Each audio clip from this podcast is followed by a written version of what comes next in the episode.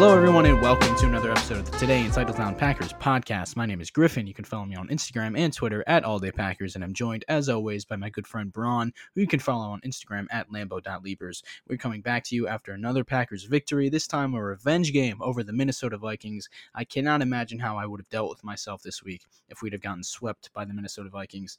Uh, but that didn't happen. We beat them at a freezing cold Lambeau Field. Not as cold as we thought it would be earlier last week, but it was still, you love those cold games early in the year in January, late December. That's what you live for as a Packers fan. And not only did we win, we clinched the number one seed two years in a row. Rodgers continuing to play like an MVP. Matt LaFleur continuing to coach like the coach of the year. This it just feels like this is our year, you know. Braun, how's your week been? How'd you enjoy that game, buddy? What a game, Griff. I mean, we are now in position to compete for a Super Bowl by clinching the number one seed, home field advantage.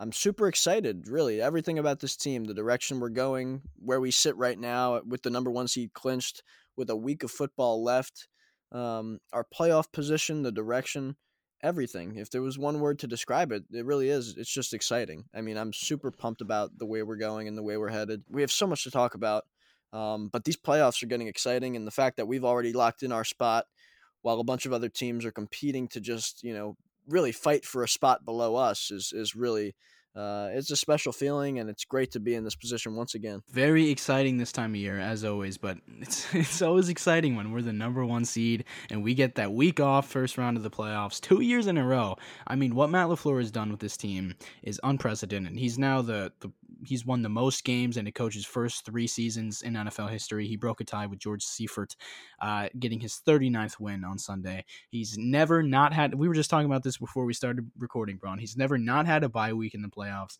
He's never not made the playoffs. He's never not won the NFC North. He's never won fewer than 13 games. Uh, this his three year run here is seriously unprecedented, and it's so astounding because I mean, think back to January 2019 when we hire this Titans offensive coordinator. Uh, the Titans offense sucked. Marcus Mariota, he's garbage. Uh, why are we hiring this guy? And you know, you just have to have faith that he's a competent-minded head coach, and that's exactly what he is. And he's meshed so well with Aaron Rodgers, and they've put together a. It's can't call it a dynasty because they don't have the championships, but I mean, this three-year run has been just just awesome. He is certainly the coach of the year, and if there was any more necessary uh, things done to prove that, I mean, he did it by beating the Vikings, regardless of who they have. 27 point win against a division rival. I mean, that's that's hard to do. I mean, that's not easy, right? And especially a team like the Vikings with so many good players on that defense and uh, they were undermanned, but it's tough to do. So overall, I mean, the things he's done as Matt LaFleur as the head coach and uh, the, just the collaboration. He's such a player's coach. And to be able to implement that right away, a week after coming to that discussion, um, and just be able to implement that all gas, no brakes. Davante called it the new Packer way, the killer instinct of putting teams away. I mean, that's it's impressive from the players to be able to have that kind of input and for Matt LaFleur to use it and, and take it seriously and implement it into what we're doing, the mentality of our football team, that is so important.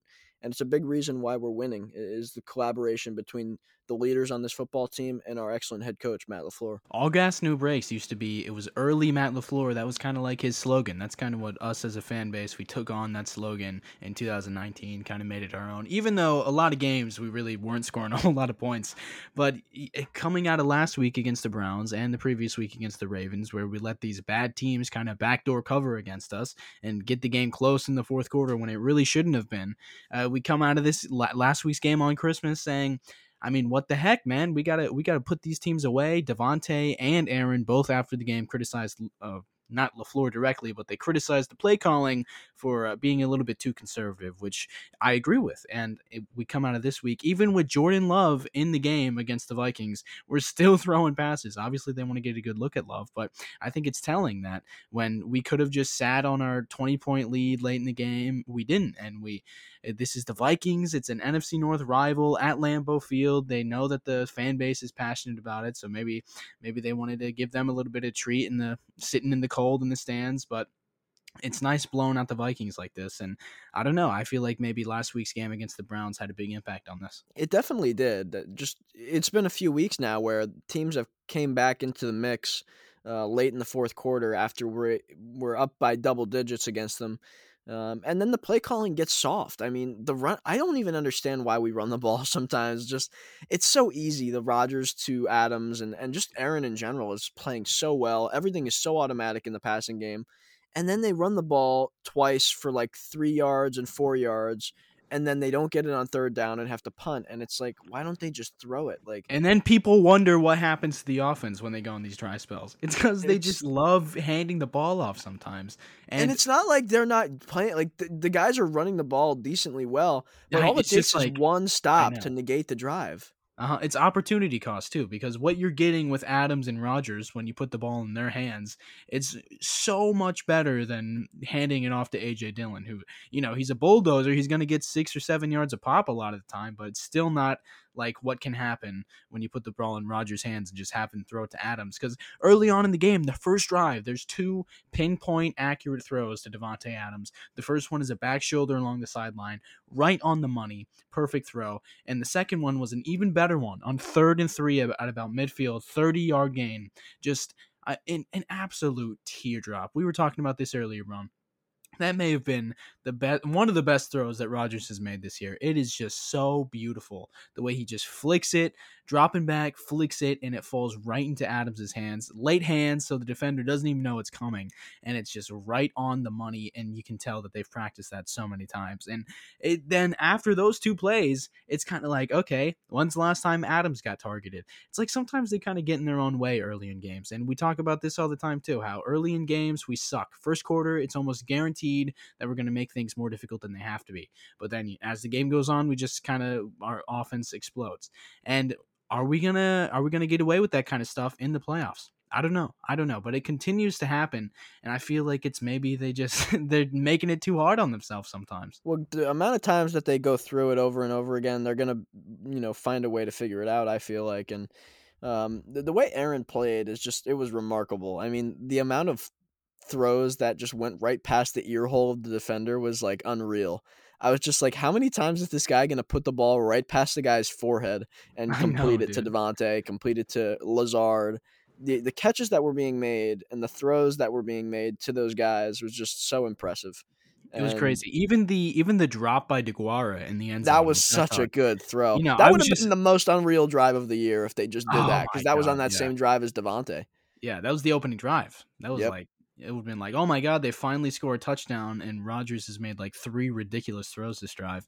But you know, in the moment, I'm mad at Deguara. I'm like, ah, you know, friend of the show, I can't get too mad at him, but I'm like, dang it, man, how do you drop that? Watching it on replay, that throw is insane. It is a frozen rope, dude. Like, it just fires off the back foot.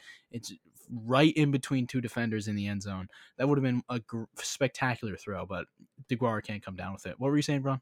And I was gonna say that's the encouraging thing is like we were literally one drop away from having that drive that we've been looking for for a while in the opening quarter to get the ball to start right away and just go down the field like that. We were right there. I mean, it, and the one drop negates it, but it doesn't change the fact that we were that close to having it. And and that's the process is the most important thing, especially in a game that you win by 27 points. It's about the process. It's it, are they doing things the right way? Is the, it's not always about the results. The only result that matters is the win, really, because everything else is correctable. Once you get the win, then you can correct the mistakes. So you try not to make up again in the future, and then that's what they're kind of have a good chance to do.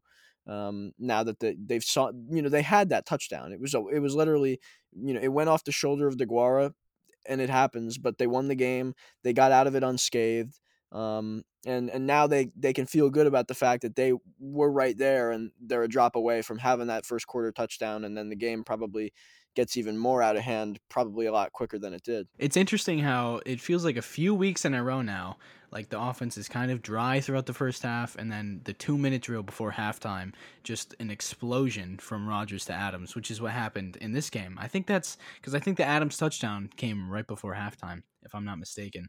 Uh, in that there was yeah, also that was another that diving, ridiculous that sliding catch into the end yeah, zone. in the back shoulder throw, the play before that was maybe the best throw, not the best throw of the night. He made so many great throws. Adams made so many great catches, as they usually do against the Minnesota Vikings historically. Those two. Uh, Rodgers is a co-owner of the Chicago or uh, owner of the Chicago Bears, co-owner of the Minnesota Vikings with Davante Adams. Davante scored his first touchdown of his career against the Vikings. Did you know that? And he always balls out against them. But uh, anyways, so it's like you know against the Bears. I remember I was in attendance that game. Braun, did you hear about that? But remember before that game, before halftime in that game, it was when Rodgers made the ridiculous throw between two defenders and Adams brought it in. And uh, in the Browns game last week too, there was like the drive before halftime was just like eight throws to Adams, and he caught them all, including the touchdown. So it's kind of funny how that's kind of the spark. It's the few times this season now, the spark for the offense has been just Rodgers hooking it up with Adams, and it really can be that easy, man. Because sometimes it's like you know they're talking about the long handoffs where it's just an RPO, you got two receivers blocking, Adams in the slot, just a uh, quick throw to Adams and he'll take it for like 10 yards. That's like a long handoff, pretty much a run play.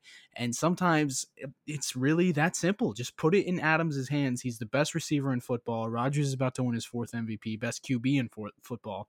Just, I would love an offense just centered around getting those two the ball, even more than it already is, because Adams has so many more targets than anyone else on the team. But I would love just the, you know, full game plan of just getting it to Adams. And well, the great thing is too is is you can if if they're really covering Devontum, Devontum.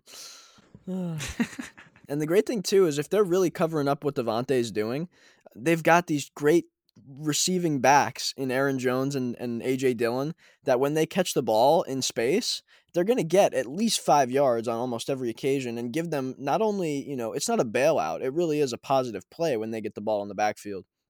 So it's pretty, it's just a great great opportunity when they're on offense to, to gain yardage because of all the options that they have. So it's just it's really efficient everything they're doing, especially now. Um, and the way that Davante and Adams are connect, way that Davante and Rodgers are connecting downfield, and the, the MVS will come. You know, his time comes, and Lazard's time comes, and it's just a it's just a pattern really of who's going to get the touches and when. Randall Cobb's coming back, and, and he's so important, and he was so good so far this year.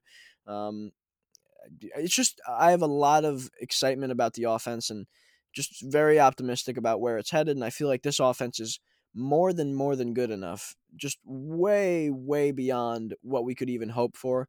Uh, and it's definitely good enough to win us a Super Bowl this year. I was expecting MVS to have a little bit more involvement than he did in this game. Did you notice that during the pregame, you know, the SNF intros where they say Rodgers, Butte Community College, he always says Butte, not Cal. I found that interesting, but uh, they didn't. In- well, the, the the thing is with rodgers last year he said Cal, this year he said Butte.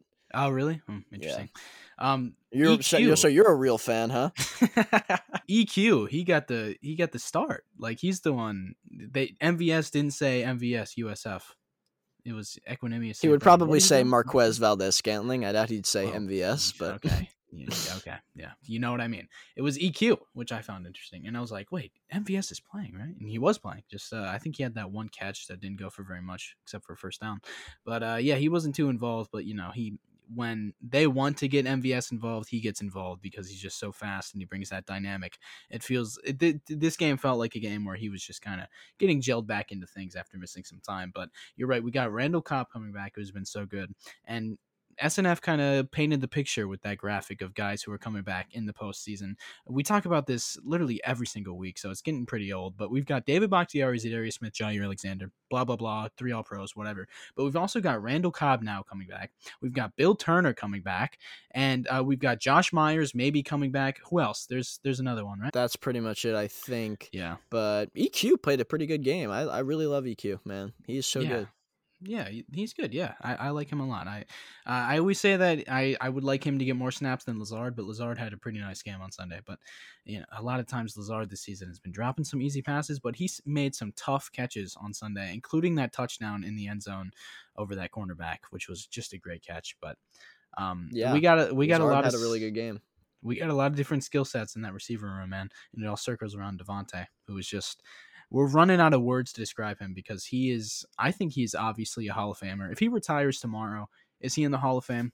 I think there's a pretty good shot of him being in the Hall of Fame already because he's probably going to be on the all decade team. He has most pretty much everything since 2016, which is when he really broke out. And every it just it's like when when you just throw him the ball when he has games that circle around him like on Sunday, he just makes the most of these opportunities. He is the true epitome of perfection in this league at the wide receiver position. Just like Aaron Rodgers You could say the same for the quarterback position. These two, and when you put them together, they are even better together than they are separate, and it's just the greatest thing. The connection that they have, it's it's beyond mind, it's beyond thought. It is just complete instinct. It is totally innate, and it's just locked in between them, and it's like they don't even have to think sometimes, and it's just it's the muscle perf- memory. It's muscle memory. It's it's just all of the above.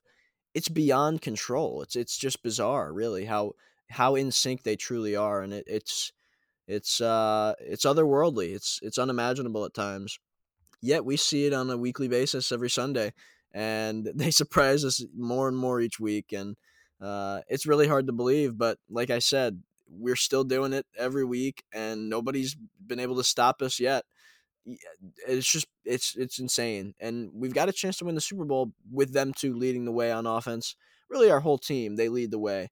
So there's a lot, uh, a lot to look forward to. Like I said, because we've got those two guys on and off the field. They were the two guys who were the main proponents of us trying to, you know, really give it to teams all the way through the game and not take our foot off the gas really and and like i said on and off the field they are leading this team and, and they are doing great things for us. They're the leaders of that offense man. They're the best players we have on the team. We've got to get Davante a ring. It's it's he's been on this team for so long. He's made the playoffs pretty much every year he's been on the team and he's just come short just like us if fans have just as rodgers has so many times since he won a super bowl. We've got to get him a ring and that i feel like that kind of separates him from all of the all-time receivers because some of these receivers, man, a lot of the really great ones don't have a ring, other than Jerry Rice, who has a few, I'm sure. Um, but like Larry Fitz never had a ring, Randy Moss never got a ring, DeAndre Hopkins doesn't have a ring. If you look at guys around this this generation, Julio doesn't have a ring. I feel like Adams getting a ring really separates him because you know it's like you can obviously Super Bowl rings aren't a quarterback stat. They're definitely not a receiver stat. But when it comes to things like Hall of Fame and the All Decade Team, they do look at that kind of stuff. Just like they look at Pro Bowls, even though the Pro Bowl the Pro Bowl voting pro- process is so stupid. You know, rings are important. So Davante having all the statistics he has and getting a ring and playing with Rodgers for so long, I mean that definitely helps his chances of being uh, immortalized in football history. Yeah, he is so special, and I really think he's got a chance to to get into that conversation sooner than later. Like you said, with a ring, it, it vaults him right up there for sure. Because and same thing with LaFleur, like he'll start getting his flowers even more than than he already is now for the Coach of the Year, and Rodgers gets right back at the front of the the greatest of all time conversation once you know and, and i'm talking about oh, amongst oh, yeah, the mainstream dude. right the mainstream uh-huh. people we know where he stands in terms of his talent and whatnot. And same thing with Davante and, and obviously Matt. But we're we're involved. We are at the forefront of, of what they're doing on, in Green Bay. All these people on the outside don't get to see it on a daily basis, but we understand how great these two are because we are, you know, we're right there uh, watching it each and every week. So it's a different thing. But once they get the mainstream recognition of, of a Super Bowl championship, Rodgers second and everybody else is first, mostly on that football team, that's when everybody starts getting the recognition. That's when De'Vondre Campbell turns into a superstar amongst everybody and not just us. And Rasul Douglas becomes one of the league's top five corners, renowned throughout the league, and and not just in our in our eyes. And and that's when guys like Kenny Clark start really getting the credit of, of being a superstar at nose tackle, unstoppable at the line of scrimmage. And if Za'Darius comes back and Preston finally gets that recognition, and I could go on and on and on, but it's just everybody starts to get the recognition. They all want to. They're able to get better money because they're now Super Bowl champions. They've been in a Super Bowl locker room with a Super Bowl quarterback on a Super Bowl team, coached by a Super Bowl head coach, and that's the exciting thing for all our players, the coaches, everybody. It's just a great thing, and let's just get this thing done, man. We are now three wins away, excluding this Lions game. We are three wins away from being Super Bowl champions and it's so exciting. And not to count our chickens before they hatch, but like I said yeah. last week, just give us the ring already, baby. You got it. yeah, I've learned my lesson after last year because I was talking to my girlfriend about this last year. I talked to her about a lot of football stuff, and she just tunes me out. I'm sure, but I got no one else to talk to about this stuff other than you, Braun. So I was talking to her and about I tune you out too. I tune you out as well. So sounds like yeah. you're stuck there. last year, you know, before the NFC Championship game, I think you got in my head a little bit. I'm going to be honest because on this podcast, you're like, "I we got this in a bag. I just can't imagine a, a way in which we lose this game." You know, go back and listen to that one. But before the NFC Championship game, I'm kind of like, you know, Brett Favre talks about this when he won the Super Bowl. He was kind of like, oh, like he, he didn't feel the excitement he thought he would have felt. And I was kind of getting nervous about that. I was like, so we're we're probably going to win the Super Bowl this year. We're probably going to go to the Super Bowl. I feel like I'm not going to be as excited as I as I need to be. And then we lose and the whole world comes crashing down on me and I was devastated for days on end. But uh, I feel like this year I'm that the same thing isn't going to happen because I'm not going to take it for granted. I'm not going to take this for granted the fact that we are the number 1 seed. Even thinking back to week 1, thinking about how awful things could have gone and here we are. Rodgers has lost one game since week one, which is just crazy. Thinking about where the rest of the NFL stands in terms of, you know, like the Cowboys losing to the Cardinals, all these, the Bucs getting shut out, almost losing to the Jets uh, yesterday, like all these guys, and we're just beating the Minnesota Vikings 37 to 10. Just like business as usual. This is such a special team and it's such a special season even though this is the third time we've done this. This just feels it just feels like another special season. Um what was I going to say about the Super Bowl rings? Okay, yeah, that kind of just adds like a just adds something to everyone's resume, right? Even guys like Mason Crosby, like he's two-time Super Bowl champion Mason Crosby. But for Rodgers, remember Peyton Manning when he won his second one? It was kind of like it kind of changed the way that everyone talked about him in terms of go talk, and it's probably going to do the same thing for Rodgers, assuming he can get that second one sometime in his career before he's gone.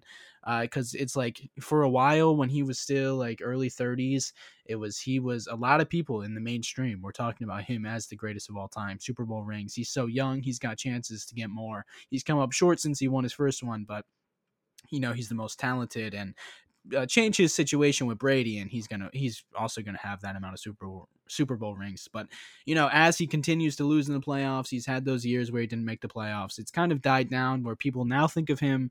The argument is more like top five. Is Rodgers top five all time? Some people it's is Rodgers top ten all time. You know, we we know where we stand on that. But him getting that second ring makes it 2016 again, where people uh, in the mainstream on the talking head shows are talking about Aaron Rodgers as better than Tom Brady. And it, that's that's exciting, man. This second Super Bowl, I'm not taking it for granted again, man. This is gonna be this is such a special year, and I really hope we can get this one. I really do. I made a statement last year that I thought I, I still think it was true when I said it, but I said, and Griff, you'll remember it as soon as I say this to you right now, because I believe it this year to be even more so than last year when I said it. This year feels like our year more than any other year. And I said that last year, and I'm I remember you saying now. That. Yeah, I remember, remember I said that. it. It was a, it's a profound yeah. statement. It's a it really is a profound statement to say something like that. And I felt it, was true last year. I still feel like it was true at the time. And now it's even more true. And to think about that, despite everything we've gone through, the injuries, the guys that we lost, like Corey Linsley and others that we thought were going to be super, super crucial to us, maybe even, you know, losing more games this year, but here we are in a position to win more games. Who would have thought that, right? To be now in a position to win 14 instead of 13 when everybody was saying we were going to regress. And as you always like to say, regress to the mean and whatnot. Sometimes we're just a we're a winning franchise, and the mean for us is the is a lot greater than the mean for other teams, Griff. And I feel like we are now in a position with this team, the guys we've added, the even David Moore returning punts and kicks. like that's the type of addition that we made that it's just like you feel like this is a Super Bowl edition and he's going to be a key contributor just by not making mistakes or just getting any positive plays on special teams. It just helps us immensely and that's the kind of thing that we're doing and that's why I feel like this year even more so than last year feels like our year more than any other year, Griff, and I am so excited about that and uh, I'm I'm even more optimistic, and I didn't think that was possible after losing last year. But it, it, makes this this situation that we're in now, losing that NFC Championship, which we should have won, we were so close. It, it feels like we're in even. It feels so much sweeter now that we've gone through that. We have the experience of losing that game, and we're going to be so locked in ready for this you know all these playoff games because of what happened last year and the year before that we're going to be so ready to win it all, and we are the most experienced team in this playoffs. Um, apart from, I guess you could say the Bucs because they actually went to the Super Bowl and won it. but we've been to the NFC Championship two years in a row. We have the number one seed again. We have a bye for three years in a row now. We've got the best quarterback in football, the best receiver in football. Our defense has talent everywhere. It's starting to find itself again after we had a little bit of a, a few games where we weren't playing as great but the turnovers are there. We've got the additions we've been looking for. De'Vondre Campbell, Rasul Douglas. Everybody's playing well. We're going to get guys back from injuries like Za'Darius Smith and Jaire Alexander, and that's going to transform our defense to make it even better than we've already feeling like it's a Super Bowl defense now. It's going to be in an even better spot if we can get those guys back. David Bakhtiari back on the offensive line, Josh Myers back on the offensive line, Bill Turner back on the offensive line. We're getting healthier. Randall Cobb, you can't forget him, his Super Bowl caliber level of experience and, and leadership in the locker room. I just poured a lot on you there, Griff, but that is why I feel like we're going to win the Super Bowl this year. And I can't say enough about how great of a position we're in right now.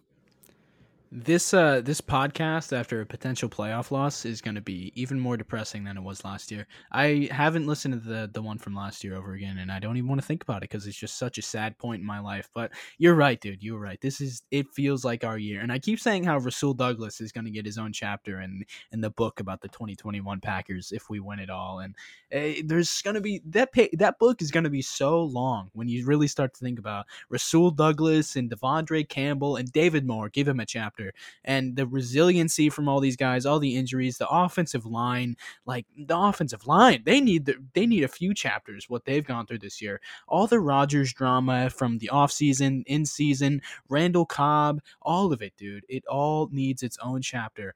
And this is like it's just the storybook season. And whenever I think about story, you know what it's season, called, Griff? You know what the book's going to be called? Oh boy, what's the book called? The First Dance, not the Last Dance. It's the first is, dance. That is awful. That is because really Rodgers is not going anywhere, baby. Rodgers is staying. Okay, so, so is it, It's the fifteenth dance. no, it's the first dance. It's the first Super Bowl with Rodgers and Davante, and there's plenty more where that came from. Okay, okay, okay. Well, yeah. It's don't hate upsetting. on it.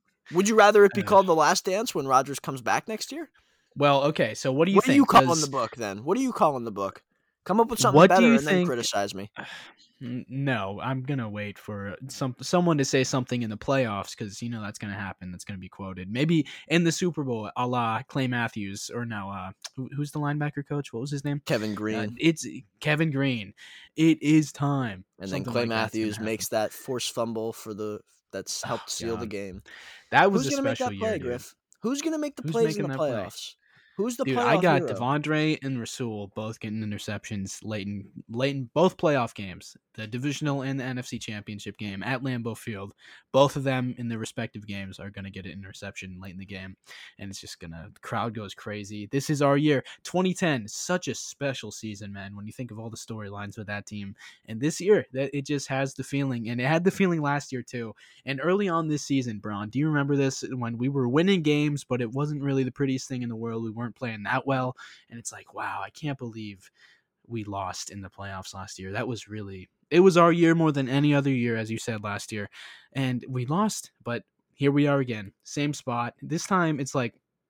I don't think our offense is as good as it was last year because last year was historically good. But when you look at the gap between us and the second second best team in the NFL and the third best team in the NFL, I think that gap is wider this year than it was last year. If that makes sense. That's sense. a great way to put it. Yeah, I think that's a great way to put it. I don't think, obviously, the numbers would say Rodgers had a better year last year, but eh, there's something about the way that comparative to the rest of the league, like nobody can touch us. Nobody touches Aaron Rodgers this year. Like I don't think there's a quarterback even close to what Rodgers is doing from a throw to throw basis, and I don't think you know obviously with him and Davante, it just it's unmatched. So I think that's a great way you just put it there, and yeah, the gap. Same thing with defensively. Like I just feel like our defense, the way we're getting turnovers, and we've shown so many ways to win on defense, right? Like the turnovers is one way, and it's a little bit more of like you have to get them, and if you don't, you're in trouble if you rely on those. But then we've gone out and uh, you know we allowed ten points to Minnesota last week. You know they didn't have Kirk, but still have Justin Jefferson, still have Dalvin Cook. Like he ran for 13 yards in that game. Like that is a that's tough to do. You can't you can't overstate that. Especially when he ran for like 163 yards Yeah, on when us in the last game. Run, every single game we play them, no matter where, it feels like he's always going off. So 13 yards on what, like nine carries, something crazy like that. I mean, that's a great performance. A la, oh my god, dude! Remember last week? I I told this to you before we started recording. Last week I compared this game to the Titans game, second to last game of the season at Lambeau Field. Uh, extreme temperatures, extreme weather, and I feel like this is going to be the offensive explosion. And what do you think happened last year against the Titans? Everyone's talking about Derrick Henry running all over us. Oh, the Packers' run defense sucks. And then we shut down Derrick Henry, and we shut down uh, Dalvin Cook this game. The parallels are there. I wish it snowed this game. Anyways, back to what you were saying, Braun. Sorry for that. No, it's okay. And and you think about the way that we won this game, and then it's kind of the same way we won in Seattle, where we shut out Russell Wilson, DK Metcalf, Tyler Lockett. We shut them out. We shut them out, and we're just showing so many ways to win. And even when we lost to Kansas City, we held them to 13 points, right? And we're just showing so many ways to win. We can do it the hard way, the grimy, the gritty way of holding teams with elite offensive talent and elite offenses in general to less than 20 points or we can get a bunch of turnovers uh, against a team like the Browns, who maybe don't have the same personnel, but maybe they're having a little more success running the football with a guy like Nick Chubb, who's very good and very talented. Maybe, you know what I mean? Like maybe we go and get the interceptions then against a quarterback. Whatever we have to do, we're doing it on defense enough to win the game at least. And that's the impressive thing. So, and, and like I said, when we if we get a chance to get Za'Darius Smith back, and more importantly, probably Jaire, he seems like he's gonna have it's gonna happen for him, which is great, um, because then that transforms our secondary in the best way. Um, but to get Za'Darius back would be huge too, because he'll be such a boon to our pass rush with what Gary's doing. And I'm just excited for this defense, man. And I'm looking at Aaron right now on the Monday Night Football Manning cast, and I it's just like this is such a Super Bowl team, man. I'm just looking forward to everything, and we've got a chance now where we could play Aaron and Davante for like a quarter, maybe two, if they want. That's a discussion we'll have, Griff. I think we should actually discuss that. Yeah, we got to talk about that. We got to talk about that. But I'm just so excited, Griff. This is I can't Yeah, overstate it. the most valuable thing you look for in not just a defense but an NFL team is multiple ways to win, and we've shown that on offense and defense, as you said. We on offense we can throw it to Davante a bunch of times, or we can hand it off to Dillon and Jones and let them beat you on the ground. It's this team is so versatile, and it's easy to kind of think about. Okay, well this performance isn't that impressive because they had Sean Mannion starting and Kirk Cousins was obviously not in this game, but then I think about all the Instagram comments I got on my post about uh Kirk Cousins not playing in this game about how it doesn't matter. Dalvin Cook is going to run all over us. The quarterback doesn't matter. Or I posted about how Kirk Cousins sucks in cold weather games and uh, it doesn't matter. Dalvin Cook's going to run all over us. And just like last year, man, just like last year, Derrick Henry's going to destroy us. This is going to be an awful game. And then we, we just shut him down. So great performance from the defense. And I think the weather has a lot to do with it. These guys playing in a dome, bro. I don't care where they live. They play in a dome. You think they want to come? The way Mike Tirico was talking about it on the broadcast, bro, it got me so hyped. It got me so excited thinking about this is where you've got to come if you're in the NFC. You you want to get to the Super Bowl? You want to go play in LA? Be on uh, every every person in America's television in February. You've got to win in Lambeau Field, and it is 10 degrees right now. Feels like negative one at some point in the game that is just it's so exciting getting the one seed and it didn't work out last year but i don't care it's still so so exciting the thought of a team being scared to come to green bay to play in this weather it's such an advantage rodgers says he wants it as cold as possible at all times he's not going to go to tampa like tom brady he's going to embrace the conditions and uh, he always balls out when it's this weather and it seems like teams they're just not ready for it All right, Griff. So that raises the question. Okay, wait, no, Rodgers is on. I gotta, I gotta hear this, buddy. Let's pause this and okay can you turn your tv up Yep. turn my TV up. Sure. Okay, Griff. With that, let's have that debate. What, what do we think here? Should they sit Aaron Rodgers, Davante Adams, everybody else, all the starters, the veterans? Should they sit or, you know, should they go and play maybe half the game and avoid a three week layoff of really essentially not playing significant snaps of any football kind? What do you think here? It's it's definitely one debate that everybody's going to be having over the course of the next week. Um, what do you personally think, though, that the Packers should do, Matt LaFleur? How should they go about this? Well, we just watched the Manning cast together, Ron, and Rodgers was obviously on it. And Peyton Manning said something about uh, Rodgers punish is going to be punished by being benched week seven or week eighteen against the Lions, and Rodgers said something along the lines of yeah right we'll see about that. I think that may have been word for word what he said. So sounds like he is definitely going to be out there. Adam said at his press conference after the game that he's definitely going to be out there as well or at least wants to be. So uh, you know matt LaFleur players coach i'm sure that both of them are going to play. But uh, the the real question is how much are they going to play? Because i'm sure they want to see jordan love. Jordan Love's only snaps this season have come against in the Vikings game for the late in the fourth quarter garbage time, which you know can't really take anything from that. And against the Chiefs, who have been maybe the best defense in football this year, the Lions are definitely not that. So I could see them definitely wanting to get a good look at Jordan Love against a, a pretty bad defense and maybe just treat it as a preseason game. But uh, I think Rodgers may be a little scared of what happened in uh, 2011, man, when Matt Flynn came in week 17 and threw like six touchdowns had, went had a crazy game, and so Rodgers got effectively three weeks off. Didn't obviously got the first round bye, and then comes out flat against the New York Giants, who upset them at Lambeau Field that is your worst fear as a Packers fan, your worst fear as a Packers player, Packers coach, and it, it, that could definitely happen. We saw the Cowboys do it in 2006, 2016. We were on the other end of that when we beat them at AT&T Stadium, aka Rodgers Home, and uh, they had set their starters in 2000 or in week 17 that year. They got the bye week, and then they come out flat and lose to the the five or the four seeded Packers and an upset. So that can definitely happen. Three weeks is a long time to not be playing a lot of football. So I definitely want to get these guys out there. I'm hoping for a half. I'm thinking a half of football is enough to keep them from getting rusty, while also, you know, you don't want to risk the injury and you want to see these other guys too. So I think a half is the sweet spot there. How much does it really matter though, honestly? Like is it are we reading too much into it or is it a real thing? Is it the idea that 3 weeks is too much or do you know sometimes you just lose a football game. Maybe it doesn't have anything to do with the fact that they missed 3 weeks or you know what I mean or they, they didn't play they were resting. I mean, there's the added benefit of everybody getting healthier and they're probably fresher, right? But is it that they came out flat because they sat, or is that just reading too much into it? With the same idea about do they have to play? Like, do they really have to play? Or, or can you go without playing two weeks? And is that really something that you have to worry about eh, having having it two instead of three? Is that really that significant? Those are the questions that everybody's going to ask. But to, to me, you said the worst thing that could happen is if we sat three weeks in a row and came out flat in the first round of the playoffs. Well, to me, the worst thing that could happen is if Aaron Rodgers or Davante were to get hurt in a meaningless game against the Lions after our playoff position is already locked up and we have no positive outcome apart from getting the win on paper, but there's nothing that can benefit us for our true goal, which is the playoffs. I mean, what if they were to somehow come down with an injury? I mean, it would just be the worst thing in the world. I mean, that would be the that would we would look like idiots. Everybody would be like, "Why would you why would you risk him getting hurt, you know, in a game that meant nothing?" And it's like and it's such an interesting thing, Griff. But my that's really my concern. So, I mean, what do you think about that risking injury factor?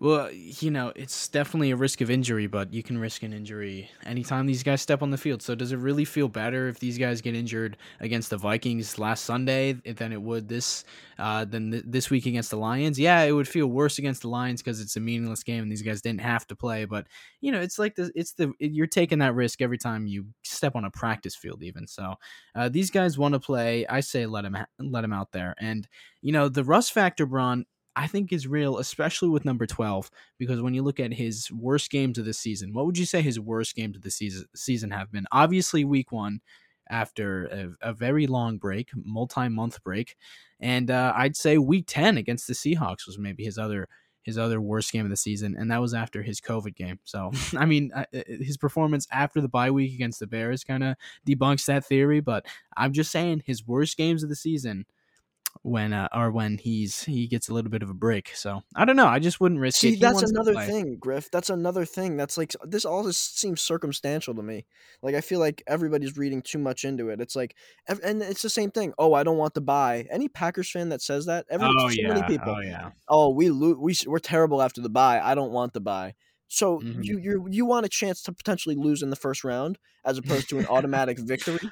Uh, and that's, and people, that's just stupid, yeah. And, and, and not to mention the last two years we've had the bye, we won in the playoffs. The only time we haven't won after the bye is a couple times in the regular season since Matt LaFleur was hired. but we won after the bye this year, and we're going to continue to win after the bye in the playoffs when we win in the divisional round. And it's just a bunch of circumstantial garbage that I just don't understand why people read so much into everything. There's not many statistics like that when it's like, oh well, in that game, in that game, he came off of you know a week rest and like that. Just that's two games, like, and he's in the past come off of long stretches and played well. Like it's, I don't know, it's it's just like too circumstantial to me to really read into it like that. Which is why, in the end, I feel like the best thing to do. I don't know. Like, yes, maybe play him for like a uh, maybe a drive or two, maybe a half. But it, I just hate the idea of I don't care if if he could have gotten injured other weeks. I don't care if these guys could potentially when you get guys on the field, injuries happen every game to somebody, you know, maybe they're super important, maybe they're not as important or like as valuable to winning, but injuries happen every time in every game. The last thing we need is another guy to go on the shelf for even just a couple weeks because this is supposed to be a time of rest and healing now that we have clinched the number 1 seed but we could get in a situation where Rodgers gets stepped on or something again, and now his foot is back to where it was in a horrible spot, or whatever. Like Davante could get turf toe or something. Like it's just, it's so easy to derail a season with an injury, like what happened to David Bakhtiari, albeit in practice. But things like that could happen even more likely in a game, and that's the last thing we need. It's the last thing we need. Yeah, I get that argument. I really do. You you put it you put it well there. But you know, at the end of the day, this doesn't matter because they're gonna play. And Matt Lafleur, players coach, he's gonna let these guys play. You really think he's gonna say Rodgers, no, you're not playing this week when Rodgers wants to play? Maybe. I don't think so though. I think they're definitely playing. Uh, we've got a Lions game to preview here. Um, the Detroit Lions are awful. I don't think we have to spend much time on this. But after we got fan questions, but first, got to talk about the Lions at least a little bit. Tim Boyle is expected to start, right? I don't think is Jared Goff? I don't keep up with the Detroit Lions. I really don't. Is Goff? It's gonna hurt? be him or Goff. Goff's been hurt. Boyle started last week. Yeah, I know Boyle started, so mm, we could maybe get the Jordan Love Tim Boyle game. That would be no, something. it's the right? Rodgers game. He's playing, so I know I mean, it's the Rodgers Boyle game. Oh wow, how fun! Fun for Boyle. You know they love each other. I love. It. Honestly, I'm a little annoyed, Griff, because we just got done with this entire discussion about you telling me that Rodgers is going to play, which I understand he wants to play. Matt LaFleur said he feels like they're going to play. And then you come out calling it the Love Boyle game. Which one is it, Griff? Honestly, I'm getting sick of this. I don't want Rodgers getting hurt on a Week 18 game that means nothing. I want Love to play. That's my honest truth. I'm gonna clip that and just, just uh, spread it on the the socials. I want Love to play," said my Braun. That'd be good. No, that's I'm, never I'm, been said by me before. Yeah, I don't think I've ever said that. It's gonna technically be in the stat sheet Rodgers Boyle if Rodgers gets the start, but we really think he's gonna play the majority of the game? Probably not. So uh, ultimately, gonna it's gonna play a half. Is it not gonna be a half? That's what know. everybody's talking about. No, probably not a half. It's probably gonna be less than a half. They want a half. Everybody thought a it was gonna be that they're gonna play a half. Who's everybody? It's, Rodgers, it's probably Lafleur, Davante. they said a half. Yes. I don't think they said a half. I yes, think they did. whatever. Um, y- you know, this game. Are you excited for this game? We we end the season in Detroit. It feels like every single year, not last year, but every other year. It feels like we're always ending the season in Detroit, and uh, I'm getting pretty sick of it because it's always like I don't know, just a bad vibe about it. Because the Lions always suck. This game usually means nothing. And uh, this year it means nothing once again. So it's not really exciting. It feels like we have a bye week this week, but I am excited to get to see Jordan Love play because uh, he didn't he didn't look good against the Vikings. We know how it went against Kansas City, but he didn't look great against the Vikings. He did have some nice scrambles, but he, he missed a couple throws. Uh, but it's going to be nice to see him get some uh, more more playing time, some more data points on Jordan Love. That's exciting, right? I wouldn't call it exciting. We're in the middle of a playoff race. I mean, yes, the backup quarterback will play, and that is nice for him, I guess. I don't really care, honestly. I've we have a lot other great things to worry about and be excited about even more so. Um, yes, Jordan Love will play, and that will be interesting. But he's also playing the Lions, um, who have also nothing to play for. Um, but yeah, I don't know. It should be. Uh, I guess you could call it interesting. Is that enough time spent on the Lions? I'd say so. Yeah, I mean, a regular season finale. I can't wait to 18, see it. Can't wait ever. to see Aaron Rodgers go out there and risk injury this weekend. first ever Week 18. It's gonna be fun. I doubt it. Um, let's get to fan questions here, Ron. You have any good ones? I haven't even looked at mine. I never look at mine before we, we go live here. Okay, I've got a good one from uh Ben C. Malik. He says, "What percentage would you give for Rodgers to stay if the Packers don't win it all?" I'd say ninety percent. I, yeah. If if we don't win it all, then I feel like he'd want to come back. I feel like what do you think winning a Super Bowl does in terms of his percent chance to retire? Do you think it increases his likelihood to retire or or decreases or doesn't change the fact? Well, they want to build something. I think it's all about legacy. I mean, once you win one, it gives you a feel like it makes you feel like you can win another. Um, but I think it would. I would say it raises the likelihood that he retires, just because like he always wanted to like retire on top. But he also has stated like more often the only thing he's ever said about retirement is that he hasn't completely ruled that out. And then everybody thought, oh, he's gonna retire. He might retire. He actually could retire. I think there's no chance he really retires, even if he wins the Super Bowl. He loses. Yeah, the I Super don't think Bowl. he's gonna retire. I, I, I hate that it's even a discussion now. People are treating him like Favre when Favre like actually brought it up, like you know, without even being asked. Like you know, he's always questioning and, and whether this would be his last. And Rodgers has never really done that. Like the only time he he will never unprompted like say that he's really going to retire. The more more often than not, he talks about playing five years longer, six years longer. That's what he's always said. So I'm sticking with that. And especially if he has the if if we go and win a Super Bowl, why leave? Like why retire? You only got two. It's not like it's Brady and he's got like seven. It's not you know what I mean? He he could easily win more if he wanted.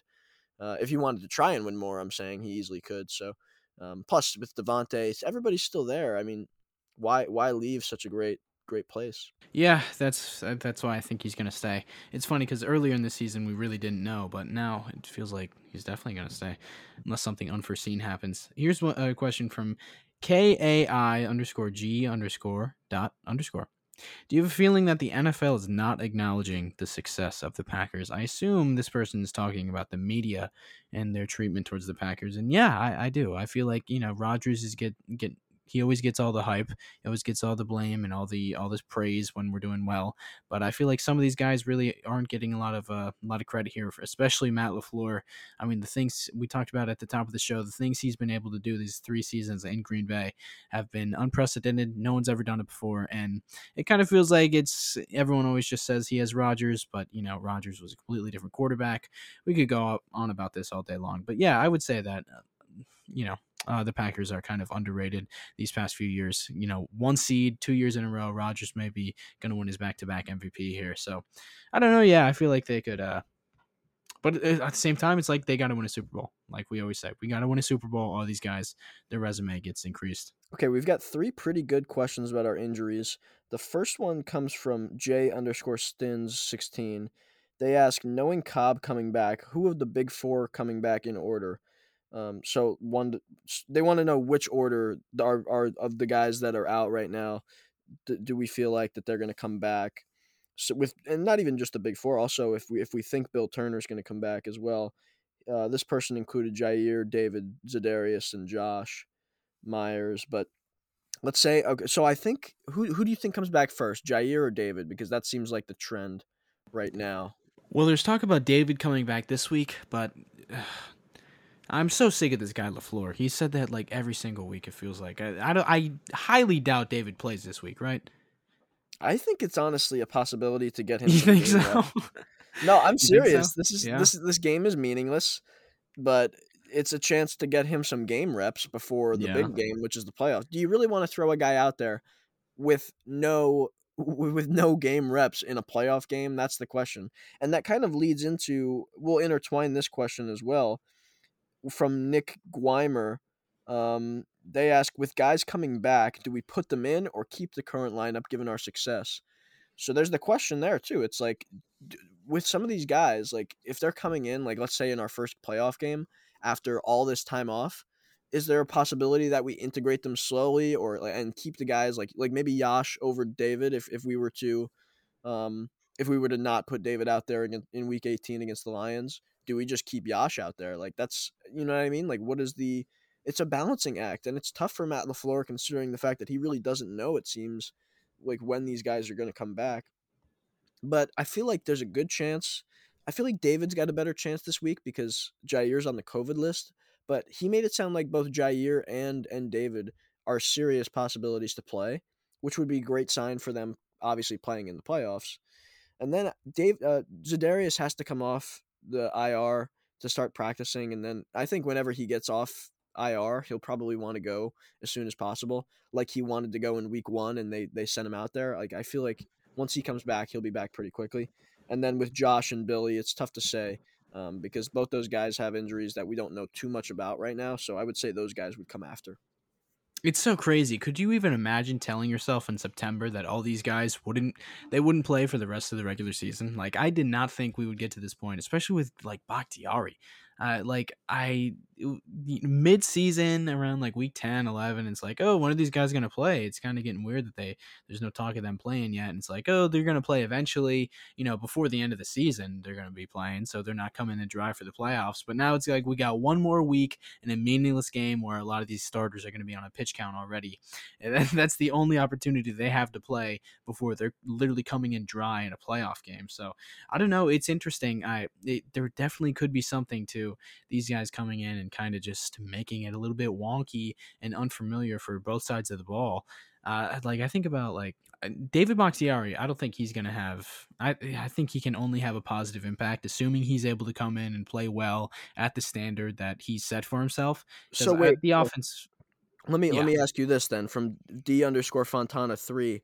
He asks which injured star David Jaire Z needs game action the most before the playoffs? So that's that's kind of what you're about that's to get. That's a good question. It's a good question, right? So some good questions this week about the injuries, not just when are they coming back, but really how we integrate them back, when they could come back, and the possibilities surrounding all of that.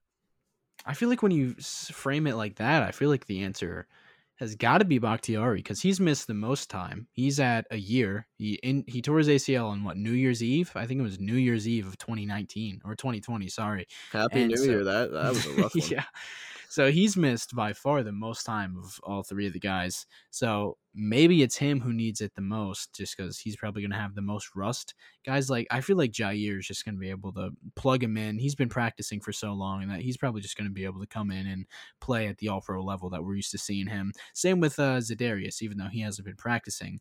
I feel like uh, in like I feel like Za'Darius is less important because we have guys like Preston and uh, Rashan who are playing at a high enough level right now where we really don't need him to come in and start right away. But Jaire, you have to expect him if he comes in in the playoff game, he's going to be the starter and I think he's going to be just fine. So uh, I guess the answer to that question would be David for me because it's been so long since he's actually seen the field. You know. I was just gonna say with Za'Darius, like he, I feel like you can plug him in and he can just go after the passer right away.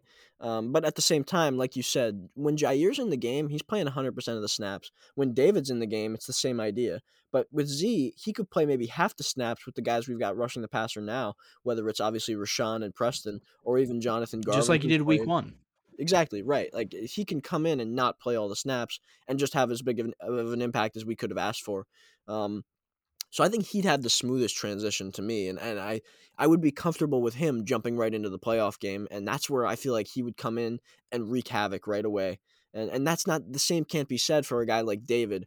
It's it's going to be tough to really push guys around coming off an ACL a year without getting a practice, uh, without not only really not practicing but no game reps as well. And Jaire, I would say, I, I, think I agree with you because Jaire, I feel like he could come in and get a feel for the game pretty quickly because a lot of that stuff that he's been dealing with, it's not, it's not a leg thing. It's not, it's not a, you know, something, an ACL. Jaire's going to be able to run. He's going to be able to move. He's going to be able to cover guys. The question is really his shoulder and, and tackling, maybe, is really just about it. So, and that's really the last thing they have to go through, which is, you know, seeing him in pads and seeing if that shoulder can hold up with a tackle. So I feel like that's really the the main concern, but I feel good about all those guys coming back because of the nature of all three injuries, the progression that David's going through, and and Matt Lafleur's optimism about him maybe even playing this week. So I feel good about all the all three of those guys. Yeah, it's exciting. the The thing that gets you gets you a little bit nervous is the co- a potential COVID outbreak because it's literally every week, man. It's like different guys are being added on the list, taken off the list. Who's vaccinated? Who's unvaccinated? It's so scary. Dennis Kelly got added to the list today, so I mean, I don't know his vaccination status. I don't know if he's going to be able to play on Sunday. I have no idea. And it's it's scary because it's like if we lose Dennis Kelly in the playoffs and Billy Turner's not able to go yet and Bakhtiari's not able to go yet, like if this was week 14, then oh God, we are I mean, who is Ben Braden going to play at right tackle? I don't even know. I, I Ben Braden would probably swing out. I would say for oh, sure. Boy, I mean, it's every team is dealing with this, so it's not a uniquely Packers thing. But that's that's a scary thing to think about. You know who I think it would be? Jared Veldheer out of retirement again. How great would that be? Let's bring Tramon back too, and uh, Tyler Ervin for old time's sake. And Clay. Clay. And you Jordy to too. Jordy. Oh man. How about uh who's an all who's like an obscure 2019 Packer? I've got one. BJ Goodson, is that correct? BJ, the linebacker? Yeah. Oh wow, the Is that a callback or what? Yeah, that's a callback. BJ yeah. Goodson. Is that the name? Is that his name? Yeah, that's his name, right? BJ Goodson. Name. Yeah. Yeah, wow, forgot about him. We've had some all we've had an array of linebackers in these last few years, man. Antonio Morrison. Oh, I don't want to talk about this, Kamal Griff. Martin. We've got De'Vondre Campbell. We've got the league's best. We Yeah, don't we need to talk about best. all these other guys. You know, he's he's only missed four tackles this whole season. what a That's, stud. He's that's crazy. He's got over. A, I saw a stat on Twitter today. Mike Renner. Uh, he's got over hundred tackles and only four missed tackles. Every other linebacker in the league with over hundred tackles has at least ten missed tackles. He, um, you see it on the field too, man. He just like it doesn't matter if it's a receiver, tight end, running back, even if it's not in his zone or his man. Once they get to De'Vondre Campbell, they they're done. Just stop running. Might as well just slide because he's wrapping you up and he's putting you backwards on the ground. I love him. All right, Griff. Here's one last question from Nick Dot Dozier three, and it's about it's about the playoffs, and we know all about the playoffs because we are the number one seed. He asks, "Who do the Packers have the best shot at beating in the NFC Championship if we get there?" Um, and I would say about you know let's probably keep it within the the Power Five, as I would like to say, as I always say. Um, so who do you think we have the best shot at beating? Do you think it's Dallas, like I do, or do you think maybe that you could even include the Niners? I would say, but you may not think the Niners are, are our best shot. So what do you think, Griff? I think our best shot is the Los Angeles Rams. Um, we beat them already at Lambeau Field, and Matthew Stafford is. I'm I'm sorry, man. I'm sick of the Matthew Stafford sympathy. I've had to endure it all season long, all off season long. People thinking that he is God's gift to this earth and that he was cursed by the Detroit Lions organization. I mean, come on. This guy is not he is not Aaron Rodgers, he's not Tom Brady, he's not even Drew Brees, Peyton Manning like some people think he is. And I do not trust him to come into a play. He's never won a playoff game in his whole career. Uh, I do not trust him to come into Lambeau Field and beat the Packers, knowing how he plays. He is so boomer bust. He throws to the linebacker all the time, especially deep in his own territory. He loves to throw pick sixes. I mean, I think he's been dubbed in league circles uh, Mr. Picky. That's what they're calling him. League circles Um, is right, and I think Aaron Rodgers called him that last week in his press conference Yeah. as well. Yeah, I heard something about that. Yeah. Lafleur Uh, even said that, and he's so complimentary of the of the teams he's playing against usually, but he just Yeah. absolutely just hated on Lafleur, uh, hated on Stafford. Um, yeah, Mr. Picky is what everybody's been calling him, and I don't know who started that, but it's a great name, and I think it's starting to catch on. Yeah, I think so too. Uh, I do not trust him to come into Lambeau Field and win. Wins aren't a quarterback stat, but uh, they can be a quarterbacks can be a losing factor, and Matthew Stafford has proven to be that uh, in in history. So I would love to see him come in and throw three interceptions in the divisional round. Another pick six this past weekend, so just on trend for Matthew Stafford. Um, and you know, he just had a terrible situation with a guy named Megatron. You know, I mean, you have a guy like, named ugh. Megatron, that's just it's it. You, how can you play with a guy named Poor Megatron? Matthew Stafford, man. Yeah, Poor he's just Matthew been in such a tough spot. Never had a good weapon in his life, and No. I uh, just and he still doesn't have any good weapons. And with Cooper Kupp and and OBJ and You Tyler people- Higbee, he has nothing. And Sean McVay. And you know what people love to bring up? They love to bring up his game winning drives. I remember in 2016, he had like a billion game winning drives. Pretty much every week was a game winning drive. And he did it again against the Ravens on Sunday, even though he puts the team in the hole. Most of the time, he's putting the team in the hole by throwing multiple interceptions and not scoring points, points for the first three quarters. Just like Tom Brady's done that a million times too. Uh, against the Jets on Sunday, Tom Brady did that. I mean, it's so annoying. Game winning stat, game winning drives as a stat is so annoying. And Matthew Stafford, he is the king of how stupid that stat is. Okay, Griff, I think we should probably leave it there and save a lot of the playoff talk for after this week, where we have the definitive picture because there's a lot going on, and it's it's almost confirmed. The only team that's not um, the only team that's not guaranteed a spot right now is the Niners. But if they beat the Rams, they get that they get that playoff spot locked up. But if they lose to the Rams and the Saints beat the Falcons, then that spot goes to the Saints. With the Eagles already clinched, obviously the Rams, Cardinals, Bucs, and Cowboys have clinched, as well as the Green Bay Packers. I don't know if you've heard, they have clinched the number one seed in the NFC. Oh, did Uh, they? Yeah, your Green Bay Packers are the number one team in the NFL. So uh, that's that really is, you know, we have a lot to discuss, but we'll save most of the playoff talk for when we don't have a game to preview, um, and probably not much to talk about about this Lions game. We'll get into all the great stuff, leave you here, but there's going to be a lot of fun playoff talk coming.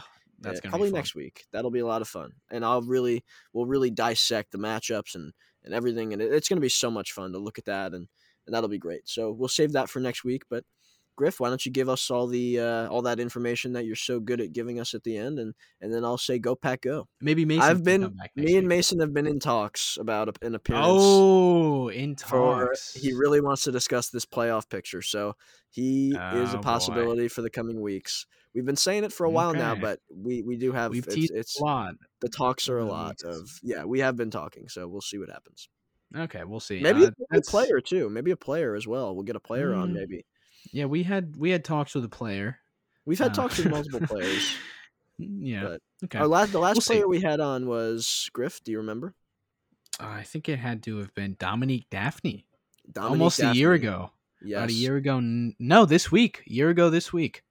We'll see be- happens. It was after the week 17 game. So i might i might make a make a i might go for it there as well so we'll see what happens we'll see. I mean, don't want to tease anything like we did last time, but uh, you, Well, we'll, that's we'll see. Stay tuned. Stay tuned to the Today and Title Town Stay Packers tuned. podcast. You, you never know who's gonna go. You never know who's gonna appear on this show, because That's when we gonna- get somebody, it's it gets big. So that's the It's, deal. it, you open next week's podcast. It could be Mason, it could be Rodgers, could be Adams, or it could just be me and Braun again. But uh, that's the excitement of this podcast. Thank you so much for listening. We'll be back next week, like I just said, with another podcast to preview the playoff picture. And uh, hopefully we beat the Lions so we can go 14 and three, first team in NFL history to go 14 and 3 would be nice. Uh, it's going to be a fun game. Maybe, probably not actually, but uh, it's going to be fun to talk about next week. So go pack go. Uh, follow this podcast on Instagram and Twitter at Today and Titletown at Today Titletown on Twitter. Follow me on Instagram and Twitter at All Day Packers, and you can follow Braun on Instagram at Lambo.leapers. Almost forgot it there. And uh, that's it. Make sure to subscribe to the podcast, rate the podcast five stars, share it with your friends, family, all that stuff. Please tell them to listen to this show. It's your favorite show. Tell them that, and uh, it, it'll be great, greatly appreciated. Uh, send us DMs telling us if you like the show, hate the show. It, that's appreciated too. So thanks so much for listening. Go Pack Go. Thanks for listening, everybody. As always, go pack go number one seed. We are moving places, everybody. I am so excited. Thanks once again, and go pack go. We are moving places. We are.